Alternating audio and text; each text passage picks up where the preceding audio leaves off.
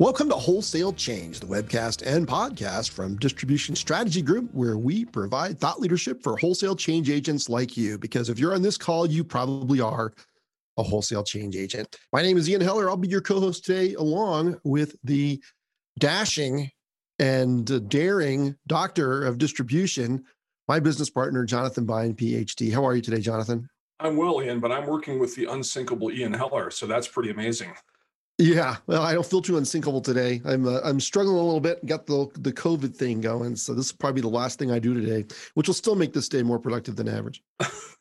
Okay. Um, so we have an interesting show today. We're going to talk about uh, Watsco, uh, Motion Industries, which is a division of G P C, The Home Depot, Henry Schein, and we added Office Depot thanks to some things they did earlier uh, in the week. So you ready to jump in and have some fun here, Jonathan? Let's go, man. Awesome. Okay. So first, I should tell you that Wholesale Change is brought to you by Epicor. For nearly fifty years, Epicor has helped distributors stay ahead with flexible, powerful solutions designed to increase sales, streamline operations, and improve customer experience. Epicor's industry-leading distribution E R P solutions are built specifically to meet the unique needs of wholesalers with everything needed to grow your sales, profits, and productivity while distancing yourself from the competition. Epicor is focused on the things that matter to you: work queues, P O variance queues, kitting, assembly and production orders, advanced inventory forecasting, V M I, and special project pricing. They build their software using industry best practices and fifty years of distribution experience. But Epicor solutions are far more than just tools for pick, pack, and ship. Fully cloud-based with a modern U I, Epicor offers complete, robust e-commerce solutions, powerful B I and analytical tools, modern A P I and E D I, value-added services, W M S, virtual assistants, and much more. You can learn more about how Epicor helps thousands of wholesalers succeed by visiting epicor dot com. And boy, there is a theme of value-added services in today's roundup of companies, isn't there, Jonathan? Big time. Yeah. So let's jump in. Um, oh, before we review the numbers, uh, information shared here is not intended to be a source of advice or financial analysis with respect to material presented. And uh, the information does not constitute investment advice. If you're basing your investment advice on this show, you probably should look for alternate sources. Okay, so uh, boy, Office Depot, what a week, huh? So, the, well, maybe it's over the last couple of weeks and, and the last several months. So their earnings were not too impressive, right? I mean, they lost money and their sales were down like nine percent, I think. Yeah, and and their sort of net income over a multi-year period has kind of bounced around break even. I mean, it's mm-hmm. sometimes sometimes slightly up, sometimes slightly below. So this is consistent with that pattern. But but yes, they they are making some bold and daring moves, right? And you got to give them credit. I mean, we talk about how there's disruption happening, and you have to transform your strategy. And this company right now is the poster child of doing that aggressively. So they've done all kinds of stuff. I just listed some things here that are recent. So they just hired Prentice Wilson. Now that is a huge deal. Prentice is the guy that built Amazon Business, right? So he's now the Office Depot president of digital transformation. He was the V P and general manager of Amazon Business. He's, he's being repaired with Terry Leeper, who was the C T O of Amazon Business, who's now the C T O of Office Depot. Both of these individuals report to the C E O uh, uh, of Office Depot, Jerry Smith. So those, you know, just look, anybody could have gone out and tried to recruit these two. Right now, Terry, they recruited directly from Amazon Business. He went from C T O of Amazon Business to C T O of Office Depot. Prentice had a, uh, was with a startup in the middle. Um, but that is a big deal. And you, it, it makes you wonder why. Did somebody else try to recruit them and they just decided to go with Office Depot? I mean, were, were the were other distributors out there trying to recruit them? Because you would think the very best people to build a competitor to Amazon Business are the people who build Amazon Business, right? I'm pretty confident that, that both Prentice and Terry had a high-class problem when it came to selection of where they wanted to work. You you would imagine. I mean, we don't we don't know them other than by reputation, but yeah. Man, I tell you, if you want to build an alternative marketplace, these are the people you hire. They know they know the blueprint, right? Yeah. And and I think as we look at Office Depot, which, as we mentioned, is kind of bounced around break even off and on for ten, fifteen years, there's a significant potential to transform the company, right? Let's, I mean, we're not going to go into depth into this today, but one of the things that Ian and I have been working on recently is looking at the positioning of distribution businesses based on the requirements of the end customers. So we look at two dimensions. One is, what are the logistic requirements? The other dimension is, what are the sort of value-added product service information requirements? The sector, the, or the quadrant, or the cell that Office Depot plays in is basically lower um, complexity logistic requirements and lower complexity value-added service, product information service requirements, right? And so that's exactly where Amazon plays, um, and they they do it. Amazon Business plays very well, so it's it represents a very interesting um, competitive landscape. Um, if if we if we can assume that the the new leadership is going to to, to make strong moves um, to serve that set of customers. Yeah, I'm and look, I mean, you know, this is what you should do if you want to compete with. Well, I mean, if you're in the office supplies business, you've probably had a lot of your revenue taken away by marketplaces already. Um, and now they have decided at Office Depot, apparently, that they're going to fight back. And I really like these moves. I mean, look, I mean, anytime you're trying to build something this grand, it's a bit of a moonshot, right? So I'm not saying they'll succeed for sure, but man, you hire these two individuals, you're in a lot better position than most people are. Um, and then they just acquired BuyerQuest. Now, BuyerQuest is an e-procurement platform that has all kinds of e-procurement workflow and and uh, uh, capabilities and features that big customers want in an e-procurement platform. Well, one of the things Amazon Business is noted for is that it's got a lot of that stuff built in already. So by buying BuyerQuest, Office Depot is putting itself in a position to give a big head start to Terry as he builds out the platform, and big head start to Prentice as they bring these capabilities to market. And you know, if th- this is a really interesting earnings call. I suggest you go back and read the transcript or listen to it. Um, and Jerry Smith said a whole bunch of interesting things. I, it was really hard to pick one quote for this page because he's, he said a lot of interesting things. Um, but you know, they talk about how they really see this as more of a curated experience where it's not just a mishmash of a uh, hundred thousand or a million third-party sellers, that there'll be some con- some management over the commodities. And I don't know. I mean, look, there's still a lot of Amazon Business overlap in there, in my view, but they have a vision that they're executing towards. And, you know, adding BuyerQuest along with these two executives is a huge leap in the right direction, in my view, if you want to transform your office supplies business. Now, the other thing that happened is they just rejected a buyout offer from Staples. So, you know, the, Staples, this is their, what, second or third time trying to buy? Yes. Office Depot. Um, and uh, so they rejected the offer, right? And what was interesting is Staples, the, the last time it got turned down for regulatory reasons, right? So the, I think it was the F T C said no way. And so Staples said, well, to manage that, we'll combine our retail operations with Office Depot and we'll spin out the business supplies division, the B two B division. And Office Depot had a very interesting response, and they said, more or less, hey, you can buy the retail operations if you want, but we're doubling down on the B two B, you know, or we'll joint venture with you on retail, but the B two B is the part is the is the is the the the the, the crown jewels that we're not willing to give away. Well, I think I think what's also interesting is Office Depot's strategy relative to Staples. Office Depot has stores, right? Right. I mean, you can go in there as a consumer customer or as a B two B customer. They have stores. So that's relevant when they look at when we look at them against Staples, but also them against Amazon Business, right? Yeah, yeah. So we have a question from our good friend Pete, and I should encourage questions. We'd love to hear from you during the show. We try to answer every question we can. So Pete is asking, do you see BuyerQuest as becoming a free product to their B two B customers with a full marketplace behind it? Great question, and that's how I see it. I think that's what they'll do. What do you think, Jonathan? I, I don't have an informed opinion on this. Okay. Yeah, I mean, they've got like, you know, BuyerQuest is already facilitating, it's billions. It was, I think, fifty billion in transactions or something. So, um, and, and yet, you know, it's, the BuyerQuest is not that big a company or expensive a company. So I, I think they can dial, they don't need BuyerQuest to exist on its own revenues as much as facilitate the growth of the marketplace. So that's a great question. And I think, Pete, that uh, they will actually do exactly what you're saying. They'll make it an Amazon Business-like offering. And everything else they're doing is Amazon Business. Like, my guess is uh, that'll be the same.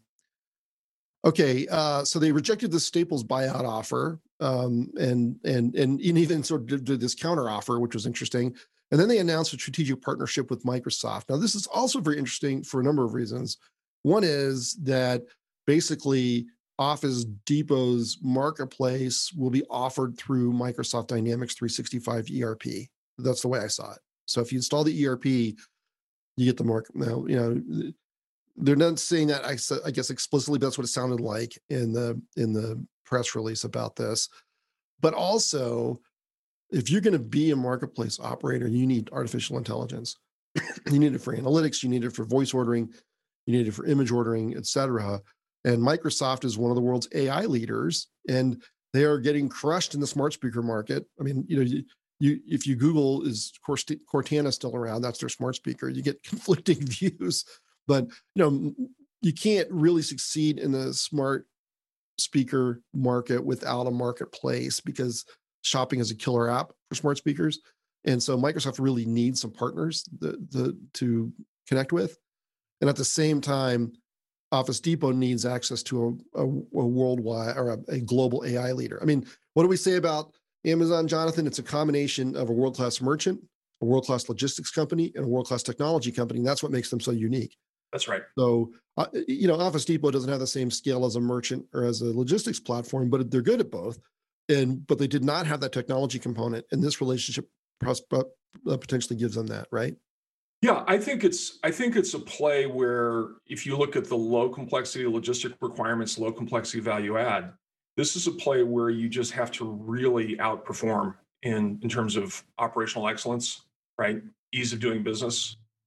Um, we've talked about the voice ordering um, adoption, what we think will happen, what we heard from end customers. This is a great sector for voice ordering, right? I mean, that this, you know, you're sitting at your desk and you want to order something. I mean, mm-hmm. it, this is a great sector for that. So I think there's a great potential for infusion of technology as part of a platform that creates competitive advantage for them. So uh, they also artic- articulated a very clear B two B strategy. Again, you should go back and look at their um, earnings release information. It was very, very well done. Um, So, uh, and then they've changed the holding company name uh, from Office Depot to O D P. Um, and so, you know, I think if you want to go into multi-vertical, um, if you want to go into multi-vertical distribution, getting Office out of your name is probably, you know, just part one of the things that you do. So, um, okay. So, And, and Jerry ended with the with the statement, we're excited about how these initiatives position us to positively disrupt the over eight trillion dollars B two B commerce market in the U S, of which today less than twenty percent is digitally enabled. So it was it was it was that's, a hell of a hell of a, right? What's that? That's very tantalizing. That's yeah. They've cut it out a tough challenge for themselves, but they have a clear vision and they're aggressively pursuing it, and good for them. So that's why we threw Office Depot into the mix, is because after we'd already decided on the companies to look at for this show, Office Depot announced a lot of this stuff and we wanted to cover it. So, and, um, and besides, we've got Home Depot. And so we didn't want the whole show to go to Poe. That's bad humor. Really bad. Sorry. That's dad humor. Okay. Bad. So now let's talk about Watsco. This, this company is a machine. This company's a machine. Yeah. This is a very, very well-managed, well-run company. And I listened to their earnings call, um, and they're very straightforward, straight-talking executives. There's no weasel words, right? And uh, it was kind of impressive to me. And they have consistently grown over a long period of time. Um, they're, they view themselves as an acquirer, right? But they view themselves as a really friendly acquirer because of their culture. And, you know, I don't know if that's true, but that's their point of view. Um, and, you know, that's that seems to be their mission. Uh, their profitability is relatively stable. They had a really good year, considering that it was a bad year in the economy. They think that they picked up seventeen points of market share in the fourth quarter and ten percent in the over the year. Extraordinary. Yeah. They have a bunch of, they're, they're really an e-commerce leader. And I think a lot of people don't know that, right? So, you know, the, the, they have been very aggressive in e-commerce. And we've kind of watched this from the sideline, right? But, you know, they said their e-commerce users went up twenty percent last year. Their mobile apps and weekly users went up twenty-seven percent. They had one hundred twenty thousand downloads last year. Um, and these, you know, this is not a consumer marketing company, so these are contractors, right? They their e-commerce transactions went up twenty percent, and they had one point two million online orders. Their e-commerce growth run rate is thirty-three percent. And so if that was all you saw, you'd say, wow, that's impressive, right? Yeah, it's but it's to your point, Ian, it's definitely been a journey for them, right? We we had a closer look at them about ten years ago. Their net income was around two, two and a, two and a quarter percent. So they've grown both operating income and net income significantly. The, the gross margins have stayed roughly the same over that time period, which means they've gotten significant efficiency between, you know, in, in their S G and A. So yeah, and and I think what's interesting also is that they're very focused on services. So mm-hmm. I, I did some research on these services. I don't think I understand them entirely, but they've, the two that they have talked about talked about on the call were on-call air and credit for comfort. And this apparently is a way that you can do digital proposals with customers and arrange digital financing for them. And so, you know, for so for their H V A C contractor customers, they can use these tools provided by Watsco to win deals, right? And so, you know, Jonathan, we've talked about how distributors need to get past the loading dock and delivering materials and past the purchasing department and get into the core operations of the customer. There's nothing more core to the customer than helping them win deals. Absolutely. And this is th- this is something that we've seen again in the H V A C space. Um, you know, helping customers win deals is, is a significant value add. And for some reason, I mean, it's a, it's a little bit anecdotal, um, but I've seen, you know, half a dozen or more companies in H V A C that are helping customers win deals.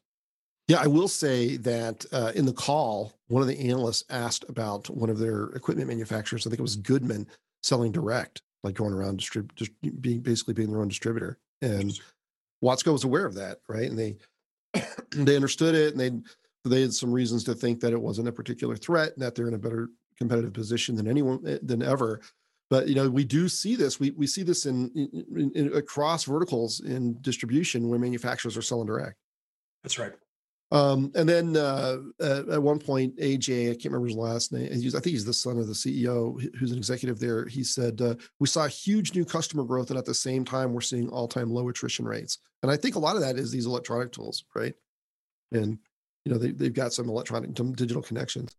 I'm curious, Ian, with their acquisitions, are are they are they a house of brands or a branded house? In other words, are they are they integrating the brand into the Watsco, or are they are they keeping the brand as as it was? I don't know. I, okay. I, it's a great question. It's a great question because that creates a it creates a real challenge. We've seen this with companies in the broad construction space, of which H V A C is a part, where they create a whole legacy of acquisitions where they haven't Um, integrated the brand, and it just creates n squared complexity from a marketing standpoint, and probably many other aspects of the business mm-hmm. as well. So, yeah, it's a great question. I don't know. I'll have to I'll have to look. But you know, they're a five billion dollar player now, and they've been growing relentlessly for a long period of time. So, and you know, look at their market cap. Uh, so, you know, they're well rewarded for five billion of of revenue and um, five percent net income. Yeah. Right. Right, right. So anyway, it was impressive, and I like seeing these value-added services here. Okay, next uh, we'll look at G P C, of which Motion Industries is a part. Um, and so uh, Motion Industries is a power transmission distributor. They break out their sales. So they're roughly two-thirds automotive, that's Napa, right? And roughly one-third industrial, that's Motion. It's not quite that clean, but that's as, as a proxy, that's a good way to talk about it. And so combined, they're a sixteen billion dollar company, and of which, you know, Motion was about five point seven a billion last year. And, uh, you know, interestingly, by the way, G P C just repo- uh, promoted Will Stengel to president. So I worked, I knew Will a little bit at H D Supply. I didn't know him really well, but he's a bright guy. Um, and uh, so he'll, I'm sure, you know, have some st- strategic insight for them. Um, and, uh, oops, I got jumped ahead here. Sorry. Um, but uh, the, uh, the story here really was that Motion got crushed in the middle of the year thanks to COVID, and then and then made somewhat of a comeback. And I think, um, you know, they, that probably is what is driving some of these initiatives, right? So I don't know how good Motion is in e-commerce. Probably, you know, hey, it's nobody's fault that they didn't see the pandemic coming, right? But my guess is this first strategic initiative at the bottom of the page, this is that right out of their, their earnings deck, omnichannel build out, accelerate e-commerce growth. That's probably there because my guess is they got caught short a little bit, like a lot of distributors did in terms of e-commerce capabilities during the downturn. Yeah, companies that were prepared really got rewarded for being prepared digitally in, in the downturn. I mean, we saw that with, with some of our customers. Um, it was actually key to, to the success. But I would say more broadly that the sector is not strong. The P T M C sector is not strong on e-commerce relative to other sectors that we see. Part of it is that there's a lot of value add in what uh, these companies do. So if you think about the right, you know, th- that whole space, there, there's there's a big range of value add, and that lends itself less well to digital commerce. It's a lot harder to be good at e-commerce here. Yes. So it's it's just really hard. It, you have a lot of services, and they've got like like forty-five or something service centers where they repair stuff and rebuild stuff around the country, and you know they're just not in a they're, they're not like selling they're not no they're not very Grainger like where it's packaged products that come off a shelf and go out common carrier. Um, but they're also, I like this one too, expanding their industrial services and solutions capabilities. You know, how we feel about that. Uh, this is what all distributors should be doing. Um, M and A to boost uh, products and services offerings. So they're on the hunt to buy somebody, um, enhanced uh, pricing and product category management. So that's good. You know, they, I'm not sure who they're using, but they, they uh, have some kind of pricing going on, some, you know, pricing excellence project going on there. Um, and product category management is another way to get Uh, you know, better yield out of your, or, or better profitability out of your products. Um, so I think, you know, all in all, these are some sound initiatives. It was a rough year for Motion. It wasn't a disastrous year. They did pretty well um, overall in terms of, you know, profitability, but they did, uh, they did, you know, take a little bit of a hit on the, on the sales. You know, if you look at their segment profit, their profit wasn't down as much as their sales, I don't think. So any other comments on Motion, Jonathan? No, I, th- I think the initiatives are, are the right ones f- for them, and I'd be curious to see where, where they come out in twenty twenty-one. Okay. Henry Schein, now you're the one who really took the lead on this. You want to kind of walk us through this, Jonathan? Yeah, absolutely. Fascinating business. So Henry Schein is in the healthcare space. Um, you can see just revenue-wise, they did about just over ten billion dollars in twenty twenty, and they're they're getting a slight uptick each year from twenty eighteen to twenty twenty.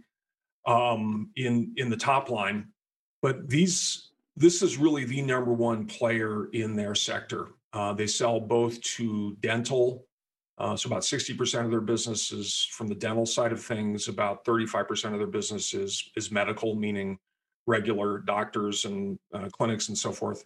But then, very interestingly, um, they list separately uh, tech value-added services as five percent of the sales. And in the earnings call, the C E O, Henry Bergman, pointed out that that is a much higher profitability portion of their business. Um, so, you know, one of the things that we talk about in on when we talk about these public companies and, and other companies is who is vulnerable to disruption. Um, I would argue that Henry Schein kind of is the disruptor in this sector because of what they're doing. The range of things they sell is not just supplies or consumables. They're obviously selling capital equipment. So think, you know, dental chairs, um, imaging devices, all those sorts of things. They're selling supplies. They're selling software. They're selling practice management. They're selling collection.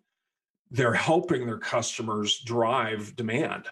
So So they are really, if you look at the value proposition that they that they describe, improve the practice, two words, and then three words, driving efficiency, driving the productivity, driving the profitability of the, the medical practices that they're working in. So the totality of, of, of what they do is what's helping get that efficiency, productivity, and profitability. I don't about, I don't know about you, but it seems like every time I go into my dentist's office, and I've got good dentists, by the way, um, I see some new piece of technology in there. The technology in the space is evolving rapidly.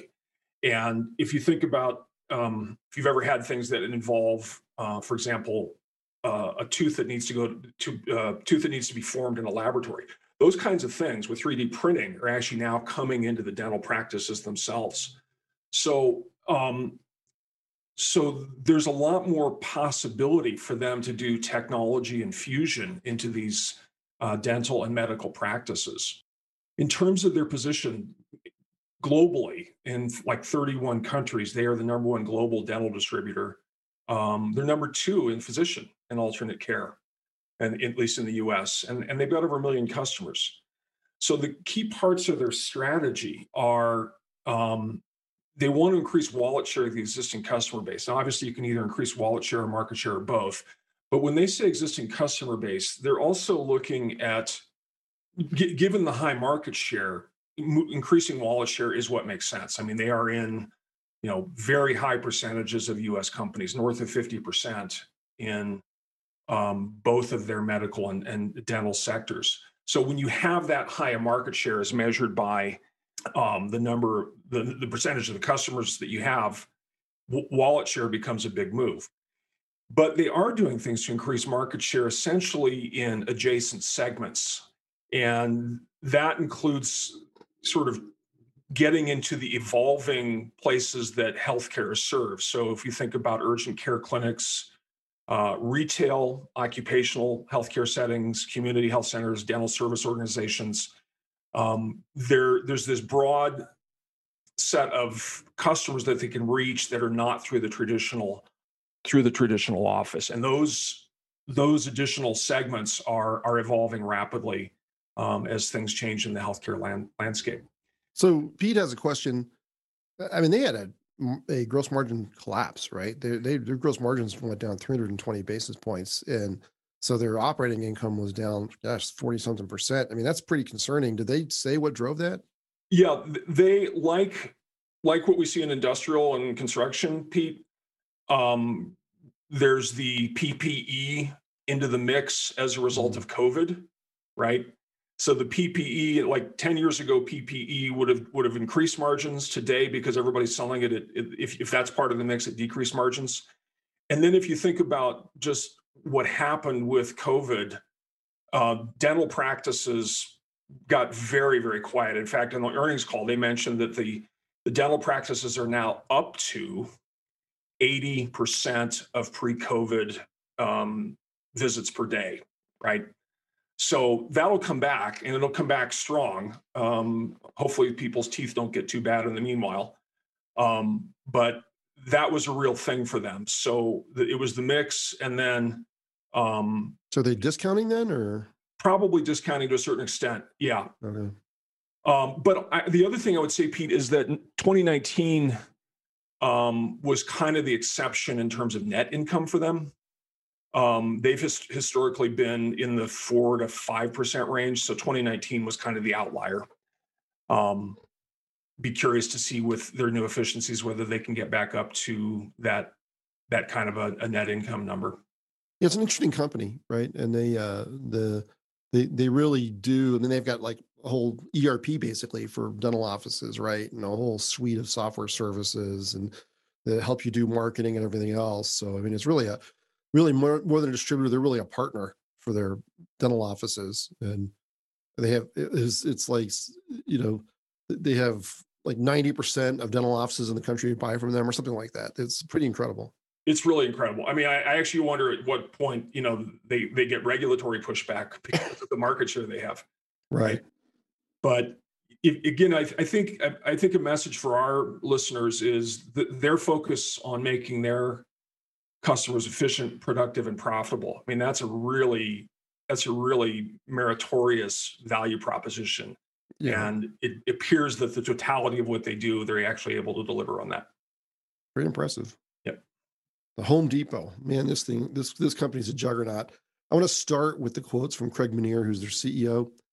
Um, he said, it took us nineteen years as a company to achieve the first twenty billion in total sales. And we outgrew that in this year alone. They grew twenty-one point nine billion dollars last year. That was just their growth. My goodness. Right? So they they did one hundred thirty-two billion dollars last year at a thirty-four percent gross margin and a So they're roughly about a ten percent net income company. It's it's it's unbelievable. What a machine, right?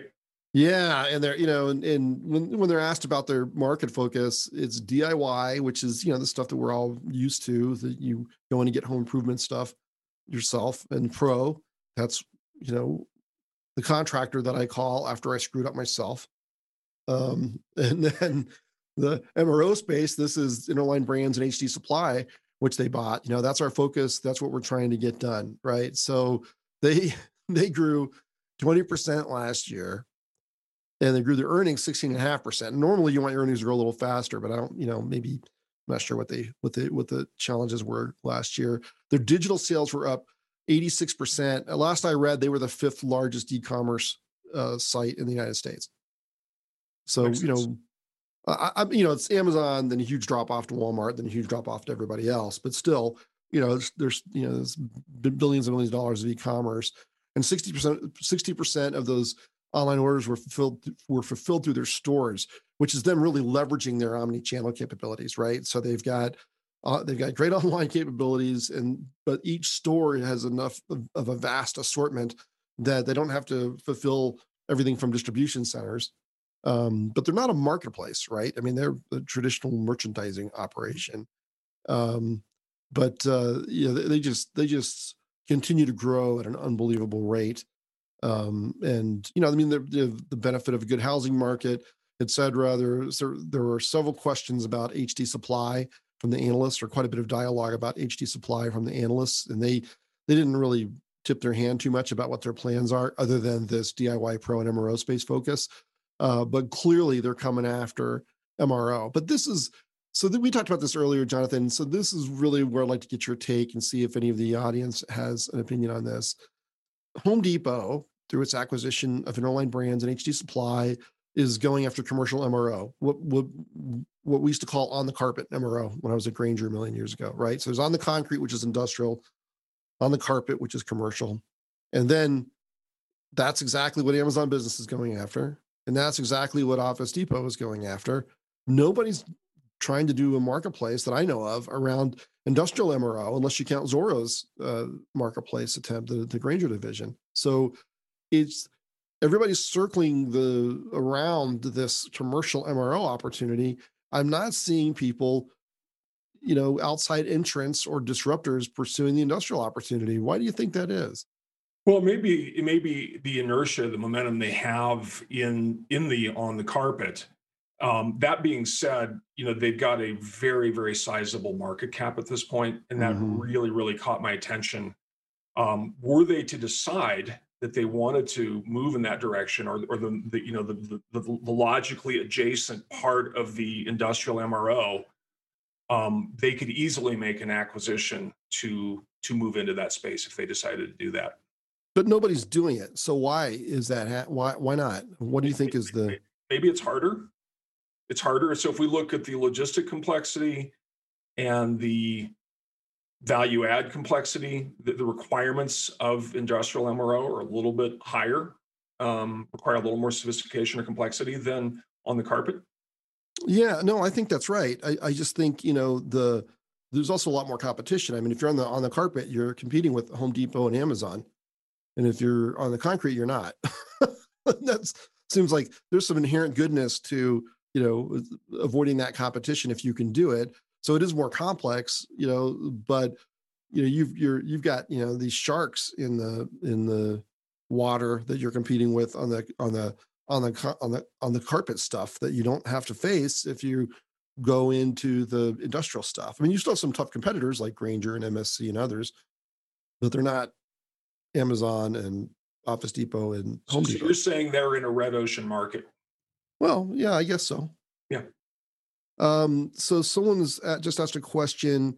Do we know what percentage of e- what's their what's the percentage of sales through e-commerce at Home Depot? We we don't know.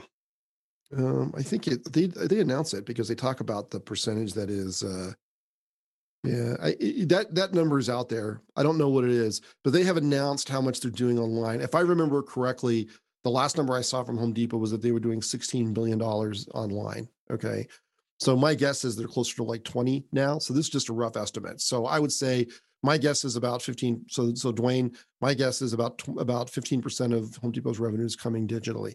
Uh, but the information is out there to verify that. But that's probably ballparkish correct. Okay. Um, so, do you think anyone? I mean, if you were going to pick somebody to do an on the concrete marketplace, who would you pick to do it? Would it be Grainger? It would be somebody like Grainger. Yes. Okay. Yeah. Is that Zorro? Could be Zorro. Um, could it be? Could it be McMaster? Um, I think somebody. I mean, for, first of all, it'd be somebody who's got to have some really strong digital capabilities. That's why when you mentioned, so Grainger would be the first one I would think of. McMaster. McMaster's got fantastic digital capabilities too. I'm sorry, I'm sorry. Who does? McMaster. McMaster, but they've not been ever the kind of company to collaborate with others, right? right. It's okay. Just not been their culture, um, and so. Um, yeah, I just, I feel, it feels like that's an opportunity out there for someone to, to go after the industrial stuff, because there's a lot of, of tail spend on industrial, just like there is on commercial. And, you know, you're not really going to get your power transmission and your bearings and your magnetic con- starters and stuff on Amazon Business. I don't think, um, it just, it feels like there's an opportunity here to go after manufacturers, for yeah. example. I think it's a significant opportunity. Yeah. Okay. Um, all right. Uh, any other questions from our audience? Because we're about to wrap up here for the day. We did want to tell you about a couple of things that are coming up. Um, our next show is on Wednesday, March seventeenth. And uh, we're honored to have Michael Decatur, who's the C E O of Lawson Products, on the show.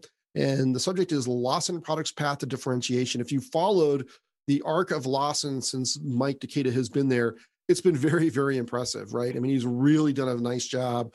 A, a fantastic job making that a very highly value-added company that's truly differentiated from other distributors. And he's done it with this, if you know Mike, he's just a gentleman, and he's a first-class leader, and he's a ser- servant leader, and he's just relentlessly focused on making the company better uh, on an ongoing basis. So we really, you know, really encourage you to uh, join the show uh, on the seventeenth. And then on Tuesday, April sixth, we'll be doing our second Uh, of the year. We're doing seven white papers and webinars for the National Association of Wholesaler Distributors.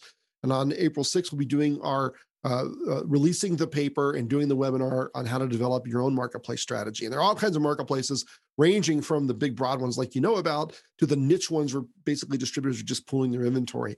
Uh, so we're going to give you a lot of insights. We'll have a lot of uh, input from experts. Uh, so I hope you can join us for those events. Our contact information is on the right. Jonathan, as always, it's been a delight working with you. You too, Ian. All right. Thanks for joining us today. We appreciate it. Stay healthy out there. Take it from me. Wear your mask. And uh, we'll talk to you soon. Bye now.